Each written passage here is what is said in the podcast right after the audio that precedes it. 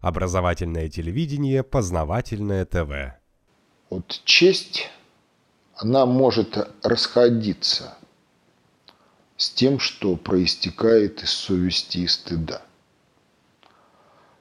Понятие о чести действительно формируется обществом в процессе воспитания, в процессе формирования культуры, в процессе формирования личности культуры. Но честь и совесть – это разные вещи.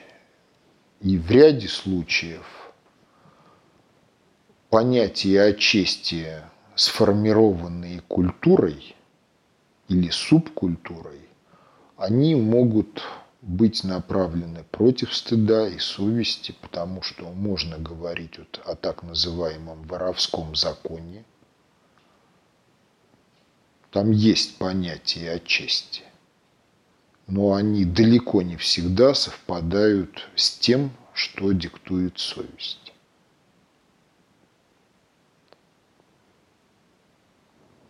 Те же понятия о сословной чести в сословно-кастовых обществах. Они тоже далеко не всегда совпадают с тем, что диктует совесть, поскольку в противном случае сословно-кастовое общество не могло бы существовать. Но понятие о чести в сословно-кастовых обществах формируются так, чтобы в определенных ситуациях совесть и стыд исключались из алгоритмики психики и деятельность индивида – честного в соответствии с понятиями о чести поддерживало сословно-кастовые общества.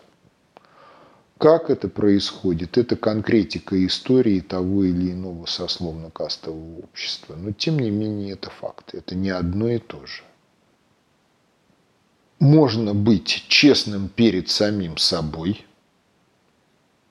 перед определенными идеями, но если эти идеи неправедные, то честность будет противна совести и стыду и будет требовать исключения стыда и совести из алгоритмики психики. Познавательная точка ТВ. Много интересного.